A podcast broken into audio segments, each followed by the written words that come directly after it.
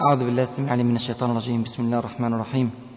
إن الحمد لله نحمده ونستعينه ونستغفره ونستهديه ونعوذ بالله من شرور أنفسنا ومن سيئات أعمالنا. إنه من يهده الله فلا مضل له ومن يضلل فلا هادي له.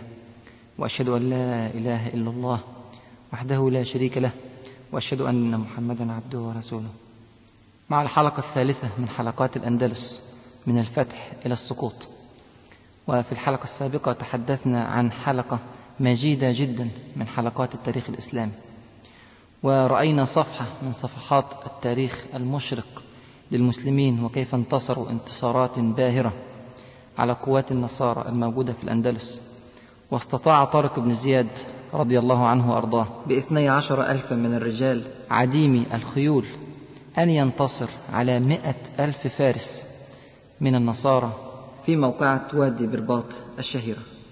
في موقعة وادي برباط فقد المسلمون ثلاثة ألاف رجل وهذا يمثل ربع الجيش المسلم ومع ذلك لم يفت ذلك في عضد طارق بن زياد رضي الله عنه وأرضاه بل انطلق من وادي برباط إلى الشمال يفتح المدينة تلو المدينة. كانت المدينة العظيمة التالية لمنطقة وادي برباط هي مدينة أشبيلية. وتحدثنا بالأمس عن فتح مدينة أشبيلية وكيف أن هذه المدينة مع حصانتها وقوتها ومجدها وحاميتها دفعت الجزية وفتحت أسوارها لطارق بن زياد رضي الله عنه وأرضاه. وذلك مصداق حديث رسول الله صلى الله عليه وسلم نصرت بالرعب مسيرة شهر. بعد فتح أشبيلية توجه طارق بن زياد رحمه الله إلى مدينة تسمى مدينة أستجة وهي أيضا من مدن الجنوب أي أن وادي برباط وأشبيلية وأستجة وغيرها من المدن في منطقة الجنوب. ونحن نعلم أن منطقة الجنوب الأندلسي هي المنطقة الملاصقة لمنطقة المغرب العربي حيث عبر جيش المسلمين. في منطقة أستجة قاتل المسلمون قتالا عنيفا.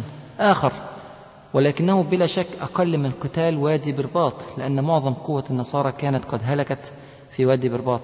ثم قبل أن ينتصر المسلمون في أواخر الموقعة فتح النصارى أبوابهم وقالوا قد صالحنا على الجزية. وطبعا فارق ضخم جدا. بين أن يصالح النصارى على الجزية وبين أن يفتح المسلمون المدينة فتحا. لأنه لو فتح المسلمون هذه المدينة فتحا أخذوا كل ما فيها وملكوا البلد. أما إن صالح النصارى على الجزية فإنهم يملكون ما يملكون ولا يدفعون إلا الجزية وكانت تقدر في ذلك الزمن كما ذكرنا في الدرس السابق بدينار واحد على الرجل في كل عام. الرجل القادر المستطيع للقتال الغني لا تفرض الجزية على المرأة لا تفرض على الوليد الصغير لا تفرض على المعتكف للعبادة لا تفرض على الضعيف الغير قادر على القتال لا تفرض على الأعمى لا تفرض على الكسيح وهكذا فإنها لا تفرض إلا على المستطيعين للقتال فقط. من أستجة طارق بن زياد يفعل أفعال عجيبة جدا هذا القائد العجيب. وجيشه يبلغ تسعة ألاف فقط يبدأ في إرسال السرايا لفتح المدن الجنوبية الأخرى. كل الجيش تسعة ألاف فقط. ومع ذلك بدأ يبث السرايا من هذا الجيش القليل وينطلق هو بقوة الجيش الرئيسية في اتجاه الشمال حتى يصل إلى طليطلة. عاصمة الأندلس في ذلك الزمن. يبث سرية إلى قرطبة ويبث سرية إلى غرناطة ويبث سرية إلى ملقة ويبث سرية إلى مرسية.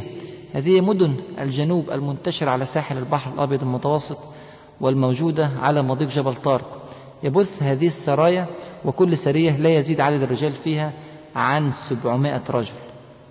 ومع ذلك سبحان الله فتحت قرطبة كل قرطبة على عظم قرطبة وقدر قرطبة وكلنا يسمع عن قرطبة فتحت ب 700 رجل فقط من المسلمين. نصرت بالرعب مسيرة شهر وما رميت إذ رميت ولكن الله رمى. ثم توجه طارق ابن زياد رحمه الله اتجاه الشمال حتى فتح مدينة أخرى تسمى مدينة جيان. ومدينة جيان هذه أيضا من المدن الحصينة جدا للنصارى في هذا الزمن.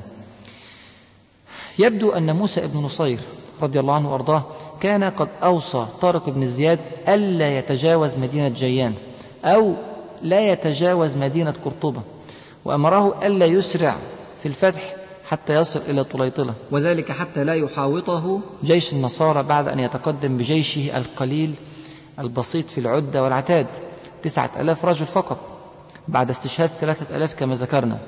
لكن طارق بن زياد سبحان الله وجد الطريق أمامه مفتوحة وجد أن الطريق إلى طليطلة ليس فيه من النصارى شيء وطليطلة هي العاصمة وهي أحصن مدن النصارى على الإطلاق. وإن هاجمها في هذه الفترة من الضعف الشديد للنصارى قد تفتح. وإن انتظر موسى بن نصير قد لا يستطيع أن يفتح هذه البلاد. هكذا اجتهد طارق بن زياد رضي الله عنه وأرضاه. لكن على خلاف رأي الأمير الأعلى له. واقع الأمر أو الأفضل في هذا الموقف أن يستشير طارق بن زياد مرة أخرى. موسى بن نصير في المغرب يرسل له رسالة أنه يرى أن الطريق مفتوحا وأنه سوف يسرع إلى طليطلة فما رأيه وما رده على ذلك. لكن طارق بن زياد أسرع في اتجاه طليطلة دون استئذان من موسى بن نصير رضي الله عنه وأرضاه. موسى بن نصير علم بتقدم طارق بن زياد إلى طليطلة. ولكن لطول المسافات لم يستطع موسى بن نصير أن يلحق بطارق بن زياد إلا بعد أن وصل إلى طليطلة. سبحان الله طارق بن زياد كما ظن وجد طليطلة المدينة الحصينة جدا. مدينة طليطلة هذه يا إخوة من أحسن مدن الأندلس على الإطلاق. بل تعد هي أحسن مدينة في الأندلس. هذه المدينة مدينة لا تفتح. هذه مدينة محاطة بجبال طبيعية ضخمة جدا. من اتجاه الشمال والغرب والشرق وعندها فقط خط مفتوح من اتجاه الجنوب عليه حصن ضخم كبير جدا. ومع ذلك لما وصل طارق بن زياد إلى طليطلة فتحت المدينة أبوابها وصالحت على الجزية. أمر عجيب جدا نصر من الله سبحانه وتعالى وفتح مبين.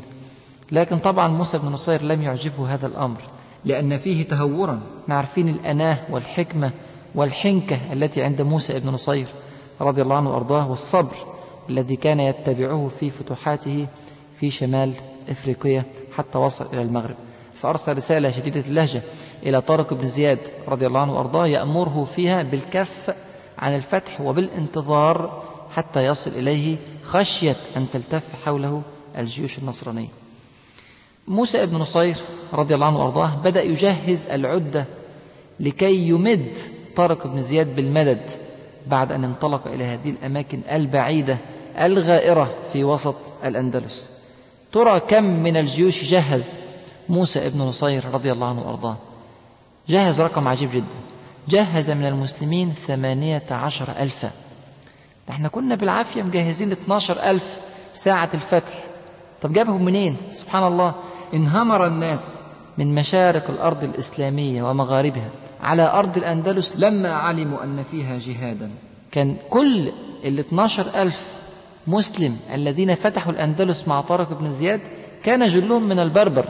أما هؤلاء الثمانية عشر ألفا فهم من العرب الذين جاءوا من اليمن والحجاز والشام والعراق من أطراف بعيدة جدا لما علموا أن هناك جهاد في هذه الأرض. انطلقوا في كل هذه المسافات وقطعوها حتى وصلوا إلى بلاد المغرب وعبروا مع موسى بن نصير رضي الله عنه وأرضاه إلى بلاد الأندلس نصرة ومساعدة لطارق بن زياد رحمه الله. وسبحان الله القائد المحنك موسى بن نصير لما عبر إلى هذه البلاد وجد ما توقع. وجد أن النصارى قد انتقضوا في أشبيلية. أشبيلية المدينة الحصينة الكبيرة التي صلحت على الجزية صلحت على أن تدفع الجزية وتدخل في عهد المسلمين. نقضت العهد بعد أن انطلق طارق بن زياد إلى منطقة طليطلة. وجهزت العدة كي تلتف خلف طارق بن زياد. فإذا بها تفاجأ بجيش موسى بن نصير رضي الله عنه وأرضاه يحاصر أشبيلية. قائد محنك له نظرة واعية وبعد نظر ثاقب ولم يكن أبدا كما يدعي الناس أنه عطل طارق بن زياد عن الفتح حسدا أنه قد فتح بلاد الأندلس وحده.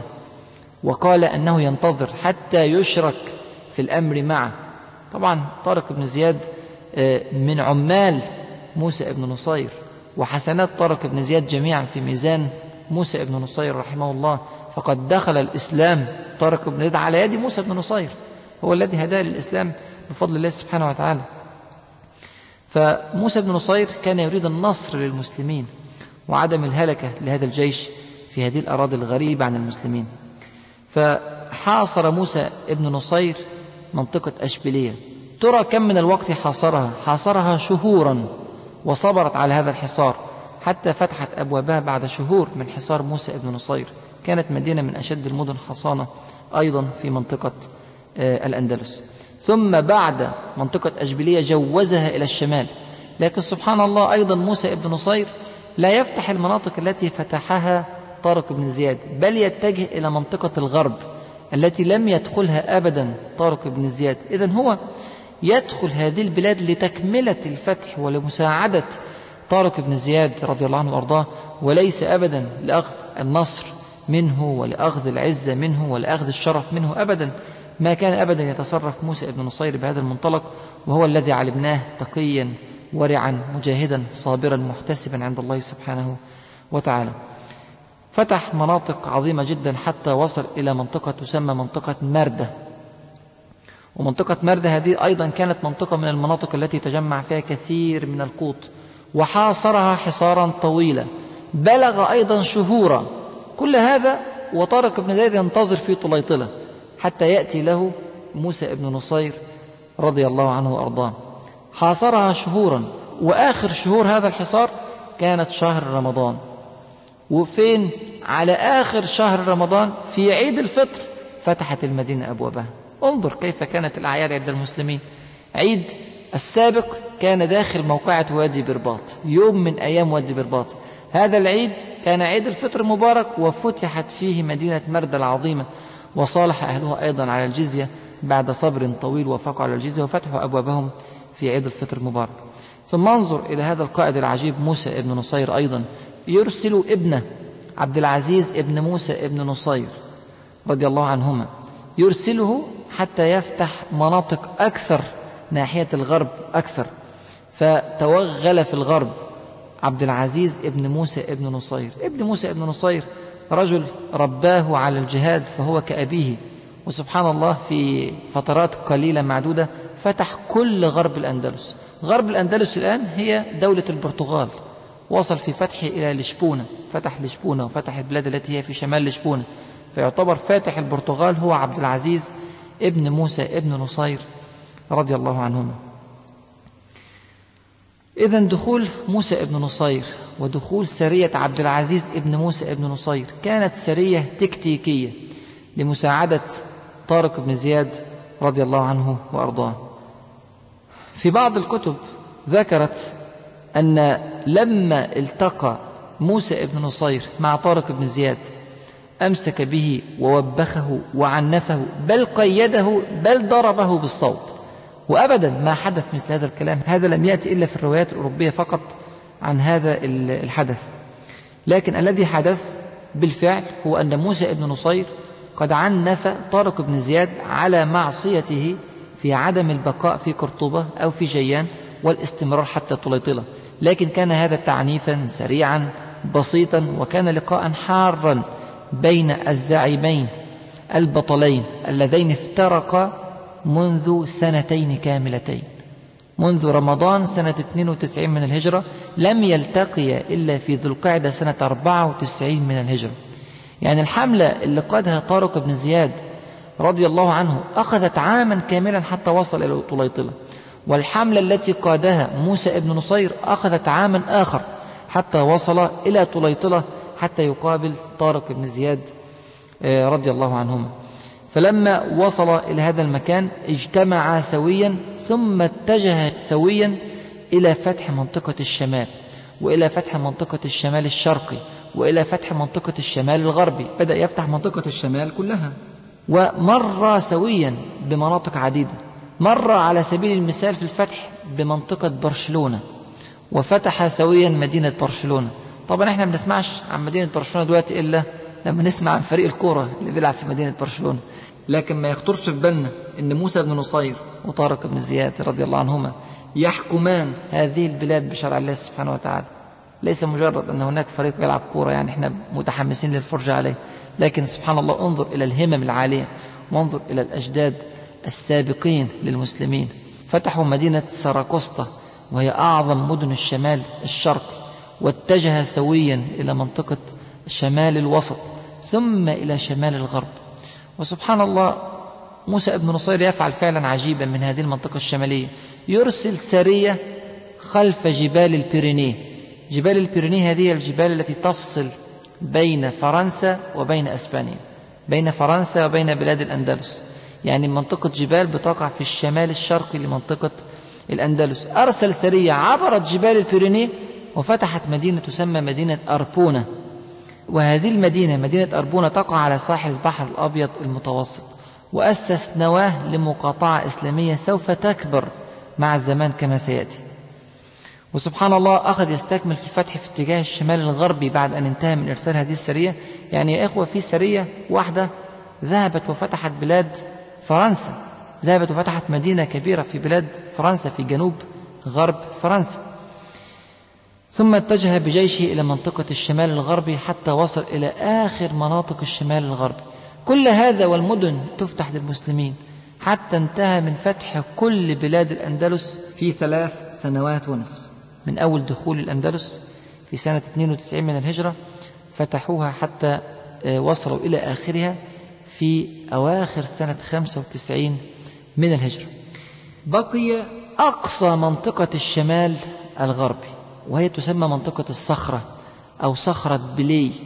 هي منطقة على خليج بسكي خليج بسكي بيلتقي مع المحيط الأطلنطي في هذه المنطقة. هذه المنطقة الصغيرة الموجودة في أقصى الشمال الغربي لم يستطع المسلمون أن يفتحوها. وحاصروها حصارا طويلا وكان موسى ابن نصير رحمه الله يريد أن يكمل فتح هذه الصخرة أو هذه المنطقة. لكن سبحان الله وصلته رسالة عجيبة في هذه المنطقة. وصلته رسالة من أقصى بلاد المسلمين. وصلته رسالة من دمشق من عند الوليد بن عبد الملك أمير المؤمنين في ذلك الوقت. الوليد بن عبد الملك يطلب من موسى بن نصير وطارق بن زياد أن يعود أدراجهما إلى دمشق ولا يستكمل الفتح. كان طلب عجيب جدا. موسى بن نصير حزن جدا لهذا الطلب. لماذا يطلب هذا الطلب من موسى بن نصير؟ الوليد بن عبد الملك القائد الذي يسيطر على كل هذه المناطق الواسعة والذي يشغله هم المسلمين في كل هذه الأطراف البعيدة النائية. الوليد بن عبد الملك رأى أن المسلمين قد توغلوا كثيرا في بلاد الأندلس في وقت قليل. وخشي رحمه الله أن يلتف النصارى من جديد حول المسلمين. قوة المسلمين مهما تزايدت في هذه البلاد فهي قليلة. فلا يريد أن يتوغل المسلمون أكثر من ذلك. لكن أمر آخر عجيب كان قد سمعه الوليد بن عبد الملك وهو أمر صحيح. ولذلك أصر على استجلاب موسى بن نصير وطارق بن زياد إلى دمشق. كان من الممكن أن يوقف الفتوح دون عودة موسى بن نصير وطارق بن زياد. لكن لماذا استدعاهما إلى دمشق؟ ذلك أنه قد وصل إلى علمه. أن موسى بن نصير رحمه الله يريد بعد أن ينتهي من فتح بلاد الأندلس أن يفتح كل بلاد أوروبا حتى يصل إلى القسطنطينية من الغرب. مدينة القسطنطينية كانت قد استعصت على المسلمين من الشرق. جيوش الدولة الأموية كثيرا ما ذهبت إلى القسطنطينية ولم تستطع أن تفتحها. موسى ابن نصير هذا الرجل العجيب يفكر أن يخوض كل أوروبا يفتح فرنسا ثم إيطاليا ثم يوغوسلافيا ثم رومانيا ثم بلغاريا ثم منطقة تركيا حتى يصل إلى القسطنطينية. فيفتح القسطنطينية من الغرب يتوغل بكل هذا الجيش الإسلامي في هذا العمق العجيب في قارة أوروبا منقطعا عن كل مدد. هذا أمر أرعب الوليد بن عبد الملك. هذا الجيش لو احتاج إلى مدد سيكون المدد على بعد شهور من هذا الجيش. مسافات ضخمة جدا جدا يفصل بينه وبين المسلمين بحار وجبال وأراضي واسعة. خشي الوليد بن عبد الملك على جيش المسلمين من الهلكة لكن انظر إلى الهمة العالية التي كانت عند موسى بن نصير. تخيلوا يا إخوة كم كان يبلغ من العمر موسى بن نصير لما فكر في هذه الأفكار العظيمة. كان يبلغ من العمر خمسة وسبعين سنة. شيخ كبير شيخ عجوز ومع ذلك يركب الخيول ويجاهد في سبيل الله ويفتح المدينة تلو المدينة ويحاصر أشبيلية شهور ثم يحاصر مردة شهور ثم يفتح برشلونة وسراقسطة والشمال الشرق ثم يتجه إلى الشمال الغربي ويحاصر الصخرة ثم يريد أن يفتحها ويتجه إلى فرنسا وإيطاليا وغيرها حتى يصل إلى القسطنطينية. أي همة؟ هذه التي عند الشيخ الكبير 75 سنة. الشيخ الكبير ده موسى بن نصير لو كان في زماننا كان زمانه على المعاش بقاله 15 سنة. تخيلين؟ كان زمانه على المعاش بقاله 15 سنة. سبحان الله. لكن انظر إلى الهمة العالية والروح الوثابة التي عنده في هذا الوقت من الزمن. سبحان الله هذا الرجل الذي على المعاش في هذا الزمن يعتبر أن رسالته قد انتهت بخروجه على المعاش. لا يا أخي الذي على المعاش رسالتك لم تنتهي بعد. من لتعليم الأجيال؟ ومن لتوريث الخبرات ومن لتصحيح المفاهيم. أمامك مجالات كثيرة جدا جدا للعمل. وانظر إلى موسى ابن نصير رحمه الله ماذا يفعل وهو يبلغ من العمر 75 سنة. بدأ فتح أصلا إفريقيا والشمال الإفريقي وكان قد تجاوز سن المعاش كما نقول. أكثر من ستين سنة لما بدأ يفتح بلاد تونس والجزائر والمغرب ثم يعبر الأندلس ثم يفكر في هذا التفكير العجيب. سبحان الله موسى ابن نصير يحزن حزنا شديدا على أمر الوليد بن عبد الملك له بتركه لأرض الجهاد وكان متشوقا جدا إلى الجهاد وكان يتعرض للشهادة ويتعرض للموت. أولا كان حزنه شديدا لأنه سوف يترك هذه الأراضي. ثانيا كان حزنه شديدا لأن الصخرة لم تفتح بعد الصخرة اللي هي أقصى الشمال الغربي من بلاد الأندلس. ثالثا كان حزنه شديدا لأنه لن يستكمل الحلم حلم فتح القسطنطينية من قبل الغرب ثم لم يجد إلا أن يسمع ويطيع للوليد بن عبد الملك رحمه الله فأخذ طارق بن زياد وعاد أدراجه إلى دمشق. مسافات طويلة جدا شهور قطع المسافة في شهور حتى وصل إلى دمشق وهناك سبحان الله لما وصل إلى دمشق وجد الوليد بن عبد الملك في مرض الموت وما هي إلا ثلاثة أيام ومات الوليد بن عبد الملك رحمه الله. وتولى من بعد الخلافة سليمان ابن عبد الملك أخوه. وسليمان بن عبد الملك كان على فكر أخيه فرفض أن يعيد موسى بن نصير خشية أن يستكمل الفتوح داخل بلاد أوروبا. ويصل بالجيوش إلى القسطنطينية في حركة عسكرية قد تؤدي إلى هلكة الجيش الإسلامي. فأبقاه عنده في دمشق وأبقى طارق بن زياد أيضا في دمشق. وبعدها بعام كان سليمان بن عبد الملك ذاهبا للحج. فموسى بن نصير اشتاق للحج. هو سنوات طويلة جدا في أرض الجهاد لم يعد بعد ذهابه إلى الشمال الإفريقي لم يعد ولو مرة واحدة إلى دمشق. أكثر من عشر سنين وهو يعيش هناك في أرض الجهاد يفتح البلاد ويعلم الناس الإسلام. فتشوق للحج. فرافق سليمان بن عبد الملك إلى الحج. في ذلك العام في عام 97 من الهجرة. وفي طريقه إلى هناك قال اللهم إن كنت تريد لي الحياة فأعدني إلى أرض الجهاد. وأمتني على الشهادة. وإن كنت تريد غير ذلك فأمتني في مدينة رسول الله صلى الله عليه وسلم. فذهب رضي الله عنه وأرضاه إلى الحج وحج وفي طريق عودته مات في مدينة رسول الله صلى الله عليه وسلم. انظر إلى القلوب الموصولة برب العالمين سبحانه وتعالى. وانظر إلى حسن الخواتيم. وانظر إلى ما قدم في حياته حتى يصل إلى هذه المرتبة العظيمة أن يكون موصولا بربه سبحانه وتعالى يدعو فيستجاب لدعائه. يموت في مدينة رسول الله صلى الله عليه وسلم. يأتي إليها من أقصى بلاد الأندلس. حتى تتحقق أمنيته أن يموت بعد أن يحج. ويموت في مدينة رسول الله صلى الله عليه وسلم. ويدفن هناك مع صحابة رسول الله صلى الله عليه وسلم. همة عظيمة جدا ونبراس لكل المسلمين. الأمر اللافت للنظر في التاريخ أن طارق بن زياد رضي الله عنه وأرضاه انقطعت أخباره بالكلية عند هذه المرحلة. هو عاد إلى دمشق. مع موسى ابن نصير. لكن لا أحد يدري أتراه عاد مرة أخرى إلى بلاد الأندلس؟ أم تراه بقي في بلاد دمشق؟ لا أحد يعلم. وإن كان هناك بعض الروايات التي لا يتوثق المؤرخون من صحتها تقول أنه قد مات في عام 102 من الهجرة. يعني بعد هذا الرجوع بحوالي خمس أو ست سنوات. لكن لا يدري أحد إن كان مات في دمشق أو مات في بلاد الأندلس. أمر عجيب يحدث في بلاد الأندلس أن منطقة الصخر هذه لم يستكمل المسلمون فتحها. لم تفتح منطقة الصخرة وظل فيها طائفة من النصارى وتهاون المسلمون في فتحها.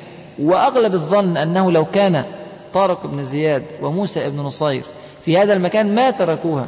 لكن سبحان الله تهاون المسلمون في فتحها. ومن هذه المدينة سبحان الله ومن هذه المنطقة الصغيرة جدا في أقصى الشمال الغربي لبلاد الأندلس كانت نواة ممالك نصرانية. سوف تنشأ بعد ذلك ويكون لها اليد في سقوط الأندلس بعد ذلك بقرون. سبحان الله. فتهاون لأمر بسيط جدا لكن أدى إلى أمور عظيمة جدا على مرور الزمان وكذلك المسلمون لابد أن يأخذوا أمورهم بالعزم والحزم وعدم آه، الطمأنينة. لهذه البلاد. برجوع موسى ابن نصير وطارق بن زياد تنتهي فترة من فترات الأندلس تسمى في التاريخ بعهد الفتح. عهد الفتح بيبدأ من سنة 92 من الهجرة حتى سنة 96 من الهجرة أو أواخر 95 من الهجرة. والأندلس تقسم إلى عهود بحسب طريقة الحكم وبحسب نظام الملك في هذه الفترات. فهذه الفترة الأولى سميت بعهد الفتح وهي ثلاث سنوات ونصف فقط. وهذا بحساب كل العسكريين يعتبر معجزة عسكرية بكل المقاييس أن تفتح كل هذه البلاد بكل الصعوبات الجغرافية التي في هذه البلاد من جبال وأنهار وبحيرات وأرض مجهولة للمسلمين أن تفتح في ثلاث سنوات ونصف فقط. ويتمكن المسلمون من كل الأمور ما خلا هذه المنطقة الصغيرة في الشمال الغربي منطقة الصخرة أو صخرة بلي هذه معجزة عسكرية غير مسبوقة إلا في تاريخ المسلمين فقط. وبيبدأ بعد هذه الفترة عهد جديد يسمى عهد الولاة. عهد الولاة هذا يبدأ بعد رجوع موسى بن نصير وطارق بن زياد أي يبدأ في سنة 96 من الهجرة ويستمر حتى سنة 138 من الهجرة. عهد الولاة هذا استمر كما آه، ترون حوالي 42 سنة. يعني إيه عهد الولاة؟ عهد الولاة يعني يتولى حكم الأندلس في هذه الفترة والي يتبع الحاكم العام للمسلمين. الحاكم العام للمسلمين هو الخليفة الموجود في بلاد الشام في دمشق. الخليفة الأموي كان سليمان بن عبد الملك في أول عهد الولاة ثم توالى من بعده الحكام في بني أمية عمر بن عبد العزيز ثم يزيد بن عبد الملك ثم هشام بن عبد الملك وهكذا إلى آخر الدولة الأموية. فالوالي على منطقة الأندلس يتبع الخليفة العام الموجود في دمشق ولذلك سمي هذا العهد بعهد الولاة. وكان أول الولاة ولاية على منطقة الأندلس هو عبد العزيز ابن موسى ابن نصير بأمر من سليمان ابن عبد الملك رحمه الله. وهذا الرجل سبحان الله كان كأبيه في جهاده وفي تقواه وفي ورعه كما يقول عنه أبوه موسى ابن نصير عرفته صواما قواما وكان مجاهدا في سبيل الله ووطد الأركان بشدة في منطقة الأندلس وتوالى من بعده الولاة. فترة عهد الولاة هذه فترة عجيبة جدا. تخيلوا في 42 سنة تولى كم من الولاة على منطقة الأندلس؟ في 42 سنة فقط. تولى 22 والي. أو 20 والي ومنهم اثنين تولوا مرتين. فيصبح 22 فترة حكم في عهد الولاة وهو كله 42 سنة. يعني كل والي لا يحكم إلا سنتين أو ثلاث. لماذا هذا التغيير المفاجئ في الولاة والتغيير الكثير في الولاة؟ مما لا شك في أن هذا التغيير قد أثر على بلاد الأندلس تأثيرا سلبيا. لكن ليه سبحان الله كان في تغيير كثير؟ لأنه كان يستشهد كثير من الولاة في معاركهم في بلاد فرنسا. وأما في الفترة الثانية من عهد الولاة فكان الولاة يغيرون بالمكائد والانقلابات والمؤامرات وما إلى ذلك. سبحان الله يعني فترة أولى تختلف بالكلية عن الفترة الثانية. نستطيع أن نقسم عهد الولاة بحسب طريقة الإدارة وطريقة الحكم إلى فترتين رئيسيتين. الفترة الأولى هي فترة جهاد وفترة فتوح وفترة عظمة للإسلام وللمسلمين وهذه تمتد من سنة 96 هجرية إلى سنة 123 من الهجرة.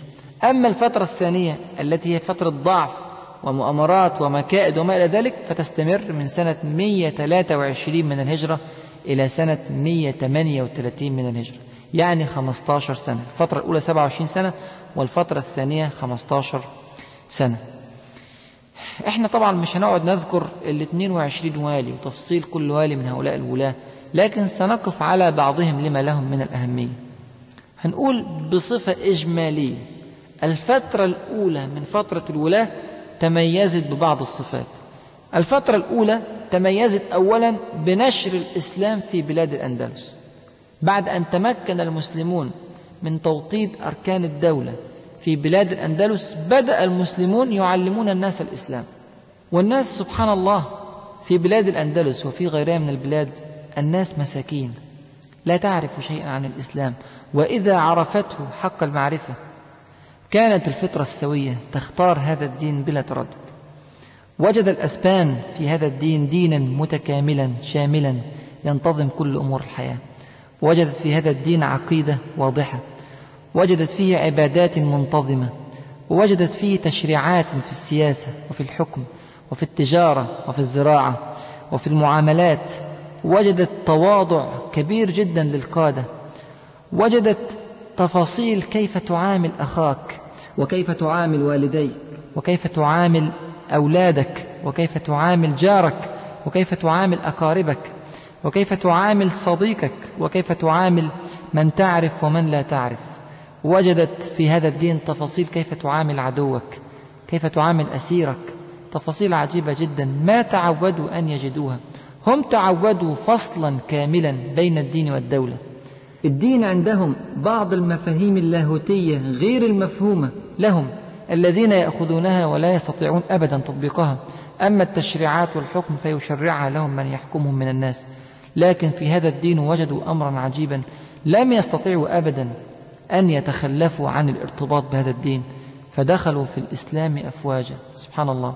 في فترات قليلة جدا من فتح الأندلس أصبح عموم أهل الأندلس من المسلمين. عموم أهل البلد أصبحوا من المسلمين حتى إن غالبية السكان كانت من أهل الأندلس الأصليين. غالبية المسلمين في بلاد الأندلس كانت من أهل الأندلس الأصليين. وأصبح العرب قلة وأصبح البربر قلة. في هذه البلاد لكن هذا أبدا ما غير الحكم في بلاد الأندلس بل أصبح أهل الأندلس هم جند الإسلام وأعوان هذا الدين. وهم الذين بعد ذلك اتجهوا إلى فتوحات بلاد فرنسا بعد ذلك. بدأ المسلمون يتزوجون من الأندلسيات وبدأ يكون جيل جديد الأب من العرب أو البربر والأم من الأندلسيات ونشأ جيل عرف في التاريخ باسم جيل المولدين. من أب عربي أو بربري وأم أندلسية. بدأ المسلمون في الأندلس يلغون الطبقية. جاء الإسلام وساوى بين الناس حتى كان يقف الحاكم والمحكوم سواء بسواء أمام القضاة للتحاكم في المظالم. أتاح المسلمون في هذه الفترة الحرية العقائدية للناس وتركوا كنائسهم. إذا وافق النصارى على بيع كنيسة من الكنائس واشتراها المسلمون وأحيانا كانوا يشترون الكنائس بأثمان باهظة كانوا بعد ذلك يحولونها إلى مساجد. أما إن رفض النصارى وهم محكومون في هذه البلاد بالمسلمين إن رفضوا أن يبيعوا كنائسهم تركوها لهم وما هدموها أبدا. وانظر إلى هذا الأمر حتى تقارن بين ما سيفعله النصارى في آخر عهد المسلمين في بلاد الأندلس فيما عرف بمحاكم التفتيش بعد انتهاء الحكم الإسلامي في بلاد الأندلس. اهتم المسلمون أيضا في هذه الفترة الأولى بتأسيس الحضارة المادية وبتأسيس الإدارة والعمران وبنشر الكباري والقناطر. وأنشأوا قنطرة عجيبة جدا تسمى قنطرة قرطبة. هي من أعجب القناطر الموجودة في أوروبا في ذلك الزمن. أنشأوا ديار كبيرة للأسلحة وأنشأوا ديار كبيرة لصناعة السفن وبدأت القوى الإسلامية تقوى في هذه المنطقة. أيضا من السمات المهمة جدا في هذه الفترة الأولى في عهد الولاة أن الأسبان بدأوا يقلدون المسلمين في كل شيء. حتى أصبحوا يتعلمون اللغة التي يتكلمها الفاتحون وهي اللغة العربية.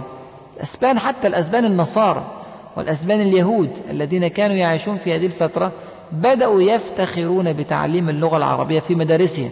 سبحان الله دائما الأمم المهزومة تقلد الأمم المنتصرة إحنا دلوقتي تلاقي عندنا بعض المدارس تعلم اللغة الإنجليزية وتتحدث اللغة الإنجليزية في الأساس. بل إن بعض المدارس الإسلامية بدأت تكون مدارس إسلامية للغات تعلم الأولاد باللغات في داخل البلاد الإسلامية وتعلم الناس كل المناهج باللغة الإنجليزية. فتنة يفتنوا بالحضارة الغربية وبالتقدم الغربي الآن فيتركوا اللغة التي شرفها الله سبحانه وتعالى باختيار هذه اللغة للقرآن الكريم وأنها لغة أهل الجنة يتركوا هذه اللغة ويتعلموا اللغة الإنجليزية. كذلك فعل الأسبان. الأسبان معذورون في تعلم هذه اللغة لأنها لغة أفضل ولغة القرآن ووجدوا أمة غالبة وأمة متحضرة تتكلم بهذه اللغة. أما نحن فلا عذر لنا وقد تعلمنا اللغة التي شرفها الله سبحانه وتعالى للقرآن الكريم. أيضا من سمات هذه الفترة أنهم اتخذوا قرطبة عاصمة لهم. كانت طليطلة هي عاصمة بلاد الأندلس لكن غير المسلمون من العاصمة وأخذوا قرطبة لأن منطقة طليطلة كانت في الشمال فكانت قريبة من بلاد فرنسا ومن منطقة الصخرة فكانت غير آمنة أن تكون هي العاصمة. فاختار المسلمون مدينة قرطبة في اتجاه الجنوب حتى تكون قريبة من المدد في بلاد المغرب. من الأشياء الهامة جدا جدا في هذه الفترة والمميزة جدا لهذه الفترة الأولى في عهد الولاة هو الجهاد في فرنسا. والجهاد في فرنسا كان له خطوات كبيرة جدا في تاريخ المسلمين في هذه الفترة الأولى من عهد الولاة. ونذكر في هذه الفترة بعض من الولاة الذين كان لهم سبق في موضوع الجهاد في بلاد فرنسا. أذكر منهم على سبيل المثال السمح ابن مالك الخولاني رحمه الله. السمح ابن مالك الخولاني هذا والي عمر بن عبد العزيز رضي الله عنه وأرضاه. عمر بن عبد العزيز رضي الله عنه حكم المسلمين في الفترة ما بين 99 هجرية و101 هجرية سنتين وستة شهور على الأكثر. في هذه الفترة القليلة عم الرخاء والأمن والعدل في بلاد المسلمين وكانت اختيارات عمر بن عبد العزيز تشبهه رحمه الله. فاختار السمح بن مالك الخولاني هذا القائد الرباني المشهور في التاريخ الإسلامي. وهذا القائد هو الذي انطلق إلى بلاد فرنسا. بلاد فرنسا كان فيها مدينة واحدة إسلامية وهي مدينة أربونة التي فتحها موسى بن نصير لو تذكرون بسرية من السرايا. لكن السمح بن مالك الخولاني فتح كل منطقة الجنوب الغربي لفرنسا. وأسس مقاطعة ضخمة جدا اسمها مقاطعة سبتمانيا وهذه المقاطعة الآن هي ساحل الريفيرا الموجود في فرنسا.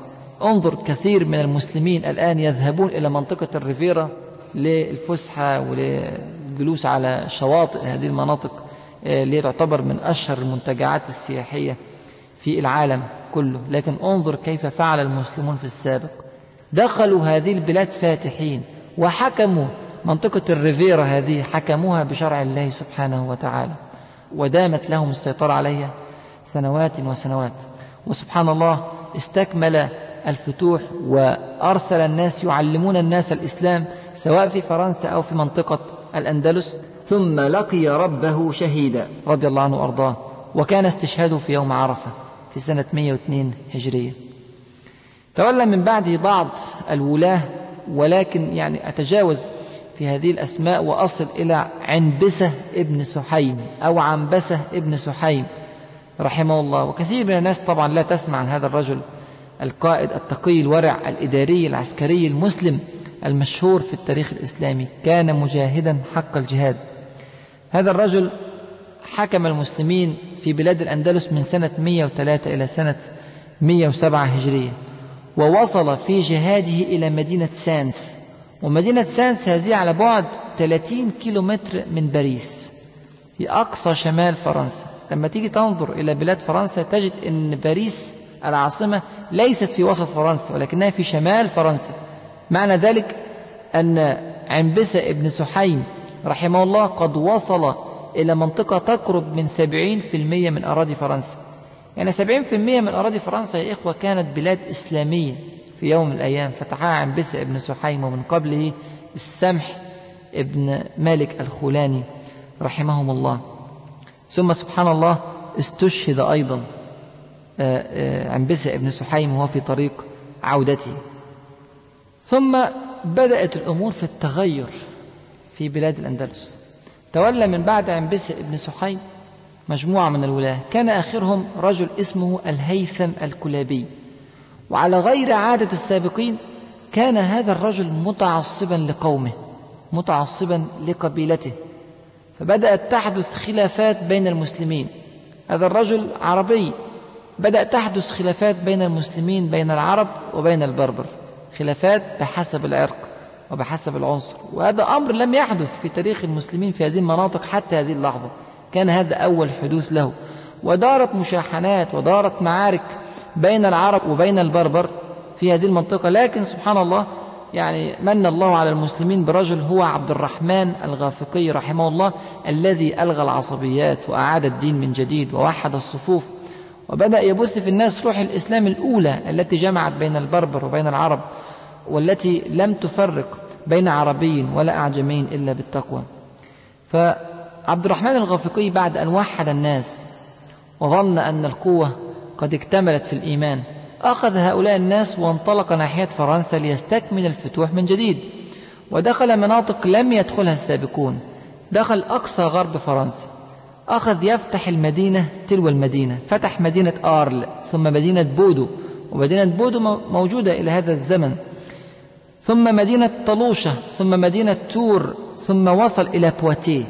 وبواتيه هذه المدينة التي تسبق باريس مباشرة. الفارق بينها وبين باريس حوالي 100 كيلو متر إلى غرب باريس. ومدينة بواتيه هذه على بعد ألف كيلو متر من قرطبة. يعني توغل كثيرا جدا في بلاد فرنسا في اتجاه الشمال الغربي. وفي مدينة بواتيه هناك عسكر عند منطقة تسمى البلاط. والبلاط في اللغة الأندلسية كانت تعني القصر. هذه المنطقة كان فيها قصر قديم مهجور. عسكر عنده آه، عبد الرحمن الغافقي وبدأ ينظم في جيشه ليلاقي جيش النصارى. كانت حملة عبد الرحمن الغافقي هي أكبر حملة تدخل في بلاد فرنسا. كانت حملة عبد الرحمن الغافقي تصل إلى خمسين ألف مقاتل. عارفين أصلا الأندلس اتفتحت ب 12 ألف والمدد اللي جه من موسى بن نصير إلى طارق بن زياد كان 18 ألف. مع ذلك هذه الحملة وصلت إلى أعداد ضخمة جدا. ما وصل إليها المسلمون قبل ذلك؟ الوقت. خمسين ألف من المسلمين. لكن في مشكلة خطيرة جدا جدا في جيش عبد الرحمن الغافقي. مشكلة أن الجيش طول ما هو ماشي في طريقه من الأندلس إلى منطقة بواتي يفتح المدينة تلو المدينة ويجمع الغنائم. فكثرت الغنائم جدا في أيدي الرجال. طب الناس تقول طب ودي مشكلة ديت؟ ده يعني عمالين يجمعوا من الخير ويجمعوا من الغنائم. لما كثرت الغنائم في أيدي المسلمين بدأ المسلمون ينظرون إلى هذه الغنائم. بدأوا يفتنون بهذه الأموال الضخمة التي حصلوها. من بلاد فرنسا. واشتهرت بين الناس فكرة أن نعود إلى أرض الأندلس ونضع هذه الغنائم في بلادنا حتى لا يأخذها منا الفرنسيون. لكن عبد الرحمن الغفيري رحمه الله جمع الناس وقال ما جئنا لأجل هذه الغنائم. ما جئنا إلا لتعليم هؤلاء الناس هذا الدين ولتعبيد العباد لرب العباد سبحانه وتعالى. وأخذ يحفز الجيش ويحض الجيش على الجهاد في سبيل الله وعلى الموت في سبيله سبحانه وتعالى. وأخذ الجيش وانطلق إلى بواتي رغما عن أنف الجنود. لما وصل إلى منطقة بواتي ظهرت أمور جديدة في الجيش. العصبيات التي كانت قد قامت في بلاد الأندلس بين العرب والبربر تجددت من جديد. ليه؟ علشان الغنائم الكتير. الغنائم الكتيرة موجودة عايزين نوزعها نوزعها إزاي؟ طب ما توزيعة الغنائم معروفة. بدأت الناس تختلف وكل واحد ينظر إلى ما في يد أخيه. كل واحد عايز أشياء أكثر. طب أنا على أي شيء نفاضل أنا عربي وأنت بربري. إذا أنا أفضل. هكذا قال العرب. والبربر قالوا نحن الذين فتحنا البلاد. نحن البربر. ونسي الناس أن المسلمين جميعا ما فرقوا أبدا عند الفتح. وعند الدعوة إلى الله سبحانه وتعالى في هذه البلاد بين عربي وبربري بل وبين هؤلاء الفاتحين وبين الأندلسيين الذين دخلوا في الإسلام بعد ذلك. لم يفرقوا أبدا إلا بحساب التقوى. لكن بدأت هذه المشاكل تظهر في الجيش. فاجتمعت العصبية واجتمع حب الغنائم والخوف عليها كما اجتمع إلى جوار ذلك الاعتداد بالعدد الضخم. رقم كبير جدا خمسين ألف من المقاتلين المجاهدين. رقم لم يسبق في تاريخ الأندلس فأخذتهم العزة بهذا الرقم وبهذا العدد وظنوا أنهم لن يغلبوا. ومن جديد حنين جديدة ويوم حنين إذ أعجبتكم كثرتكم فلم تغن عنكم شيئا وضاقت عليكم الأرض بما رحبت ثم وليتم مدبرين.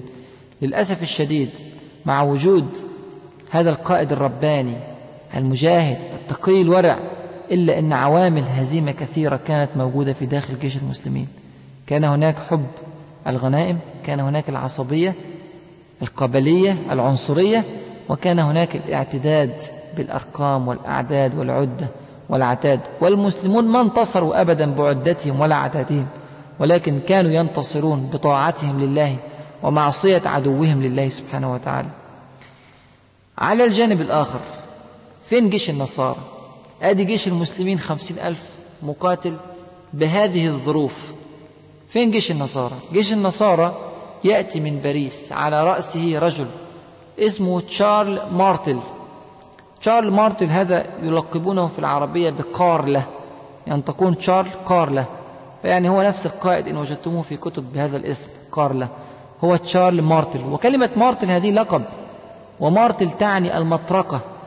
وسماه بها البابا بابا إيطاليا. سمى تشارلز هذا بالمطرقة لأنه كان شديدا على أعدائه وكان من أقوى حكام فرنسا على الإطلاق. وأتى تشارل مارتل بجيش عجيب. أتى بربعمائة ألف مقاتل من النصارى ثمانية أضعاف الجيش المسلم. المسلمون أبدا ما كانت تهزهم هذه الأرقام لكن جيش المسلمين فيه عوامل من عوامل الضعف. وجيش النصارى ضخم وكبير ربعمائة ألف مقاتل. بقيادة تشارلز مارتل في هذه البلاد البعيدة جدا عن منطقة قرطبة كما ذكرنا ألف كيلو من منطقة قرطبة. والتقى الجيشان في موقعة من أشرس المواقع الإسلامية على الإطلاق. موقعة في منطقة بواتيه. دارت الموقعة عشرة أيام كاملة. وكانت في رمضان سنة 114 هجرية. دارت الموقعة عشرة أيام متصلة بين النصارى وبين المسلمين. وسبحان الله كانت في بداية الموقعة الغلبة للمسلمين على قلة عددهم لكن النصارى في آخر الموقعة فطنوا إلى كمية الغنائم الضخمة المحملة في خلف الجيش الإسلامي فالتفوا حول الجيش وهاجموا الغنائم وبدأوا يسلبوا غنائم المسلمين فارتبك المسلمون وأسرعوا ليحموا الغنائم الكثيرة.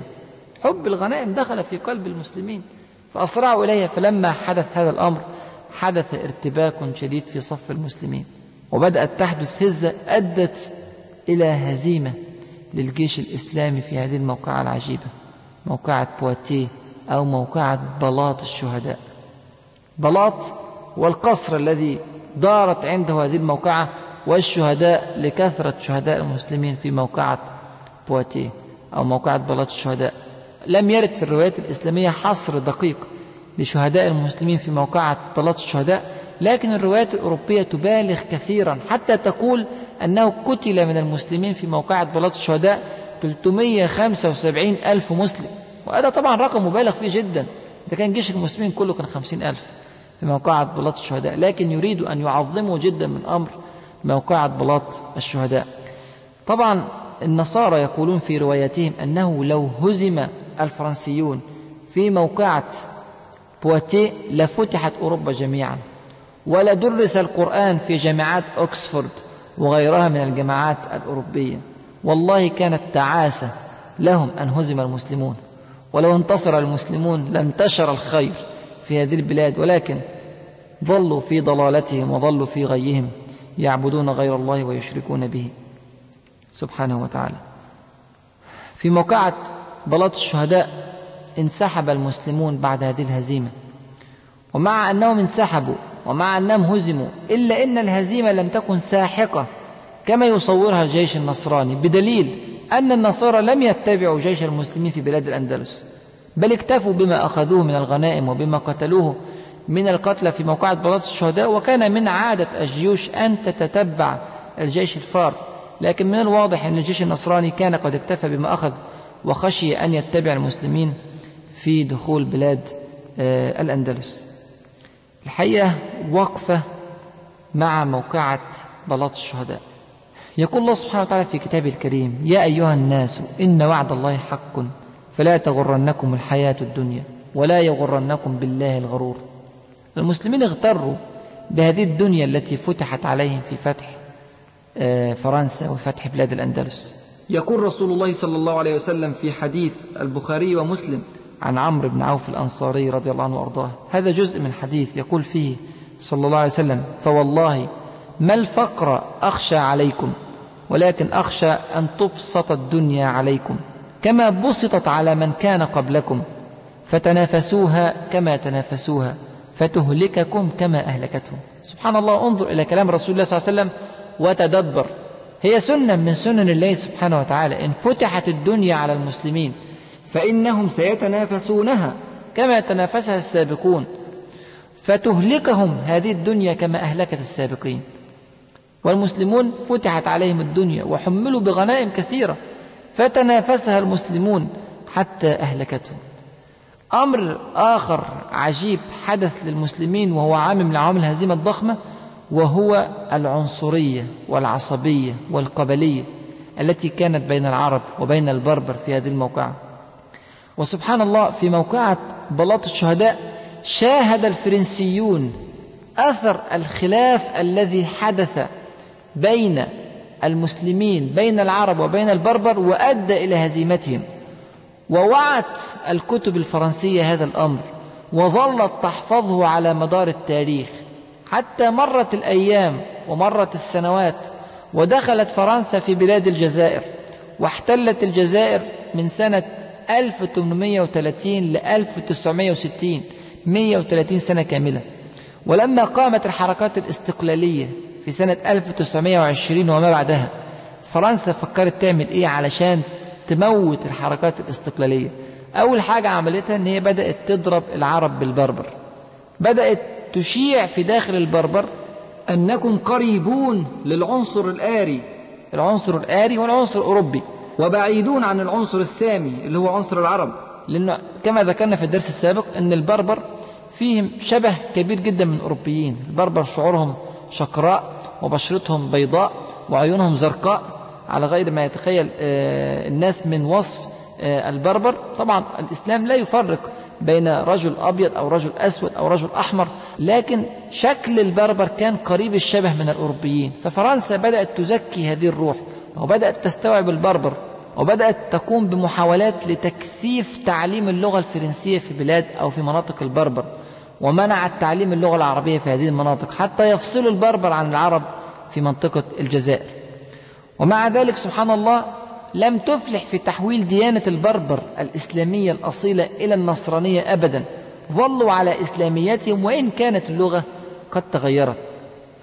البربر كانوا يتمسكون بلغتهم العربية على مدار الأيام لكن سبحان الله لما قامت فرنسا بهذا الأمر بدأت تزكي الروح البربرية في اللغة المنفردة لهذه القبائل في هذه البلاد أو في هذه المناطق.